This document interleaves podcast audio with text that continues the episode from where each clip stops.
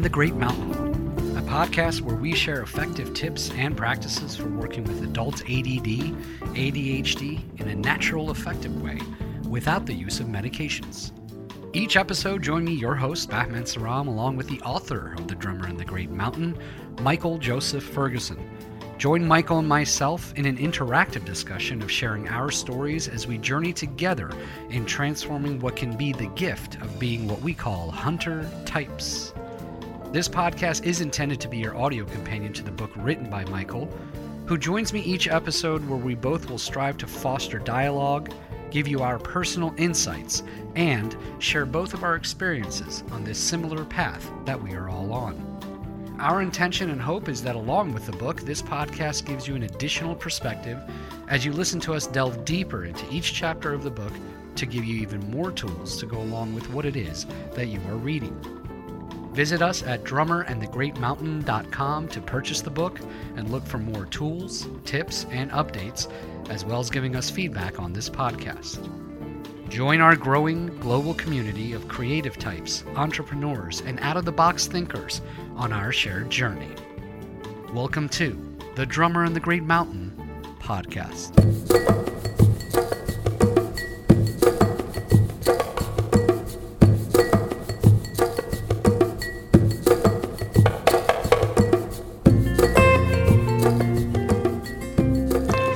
Welcome to day four of our five day mini course on transforming adult ADHD. Today, we're going to be getting into brain chemistry, exercise, and nutrition. Now, there are many complicated factors that influence our neurological tendencies as hunter types. However, there's one key brain chemical that really exerts a powerful influence on our day to day life, and that's dopamine. Dopamine is the neurotransmitter that affects three key areas focus, learning, and motivation. Now, hunter types typically have less dopamine receptors in our brain compared to the general population. That's really what makes us unique. And as a result, we experience the cascade of all of the strengths and all the challenges discussed in yesterday's session. And so the results of this wiring are creativity, distractibility, restlessness, even a tendency to procrastinate, nearly all of the strengths and challenges can be linked back to this unique brain tendency. And for the most part, this wiring is genetic. It gets passed down from generation to generation. So ask yourself which family member shares your tendencies? Often it's mom or dad, or at least one of your grandparents. Having a general understanding of this can be extremely helpful when discussing some of the specific health strategies we're about to go into. And so, based on this wiring of having less dopamine receptors, what are some key health strategies we can implement to improve focus, motivation, even mood? So, let's start with exercise. As I mentioned earlier in this course, as a hunter type, movement is your friend. And so, revisiting the hunter farmer theory, hunters moved. They would have to have regular short bursts of cardio exercise as they went in pursuit of game. So, it's no surprise that regular cardio workout sessions are a key ingredient to balancing out our brain chemistry. The benefits of even having 15 to 20 minute workout sessions can often be felt the next two days after a workout. And the results are greater mental clarity, improved ability to focus on mundane tasks, improved mood, greater motivation, increased productivity, greater consistency and follow through, reduced anxiety, and even better sleep. That's a lot of benefits from one strategy. Now, when I interview my coaching clients for the first time, I often find there was a point in their life when they had regular exercise, possibly participating in some kind of school sport. And when they stopped doing this, they found their grades went down and perhaps other parts of their life really took a dive, and yet they never connected the dots. So, as many of you heard me say on the podcast, regular cardio exercise is the number one natural treatment for minimizing ADHD symptoms. So here's what I recommend either aim for two to three cardio workouts per week at at least a half hour per session, or 10 to 15 minute workouts every single day. And for many hunter types, this is actually easier. It's a daily habit, and even if you're occasionally missing a day, it's still built into your routine. So here's the key make it something enjoyable, and ideally somewhere out in nature if possible, someplace that really inspires you. So this may look like running, jogging, swimming tennis and other sports, hiking, workout classes. There are countless ways of getting a regular cardio workout. So I'm often asked, what about walking?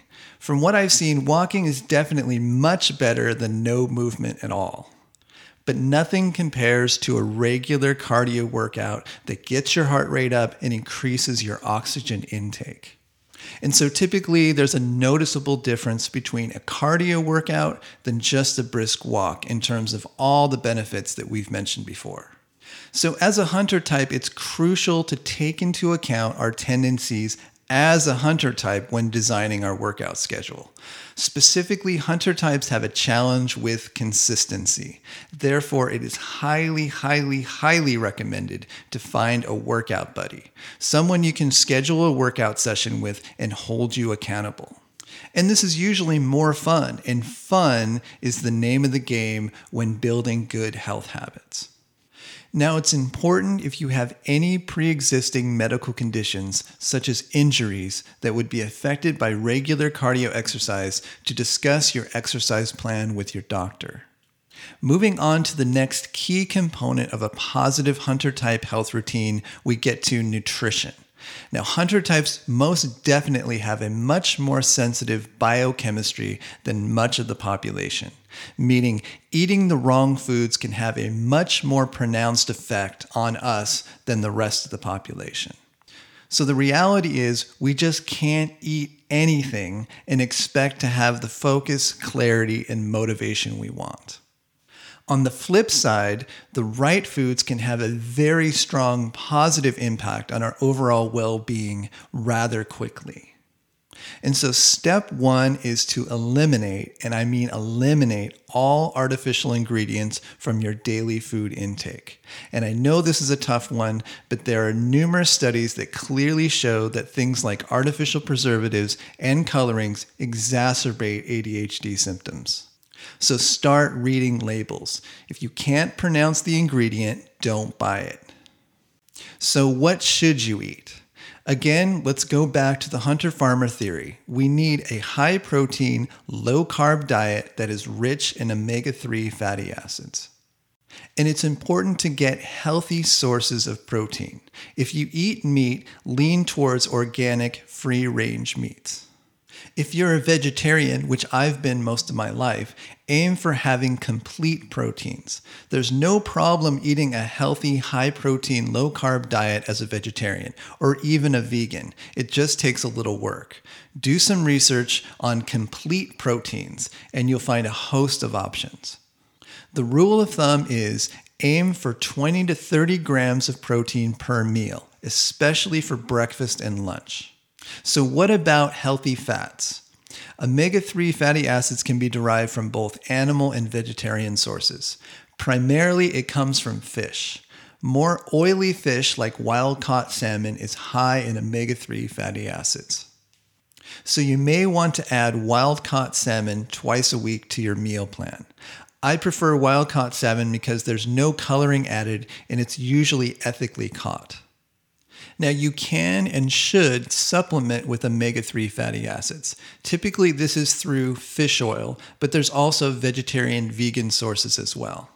There are countless other benefits to supplementing with omega 3, so just be sure there's no contraindications with medications you may already be taking. And if you're not sure, call your doctor. With omega 3 supplementation, start with a low amount and increase from there. Now, in the book, I go into much more detail on all of these topics, from brain chemistry, exercise, and supplementation, but these are the basics. So, moving on to your assignment from this session. If you're like me, I like to test things out. I don't want to take someone else's word for it unless I can see the benefits myself. That's why I strongly recommend tracking. I've created a tracking sheet you can download and start working with right away. Just visit drummerandthegreatmountain.com forward slash episode 60 or follow the link in the podcast description. Try integrating some of the strategies we discussed today and see what happens. As you go through your tracking sheet, you'll start to see what's working and what's not. So, your assignment is print out the tracking sheet and start using it this evening as you start to implement the items that we discussed. Try integrating some of these strategies right away and see what happens. Tomorrow, in our final session, we'll conclude with how to create effective support strategies.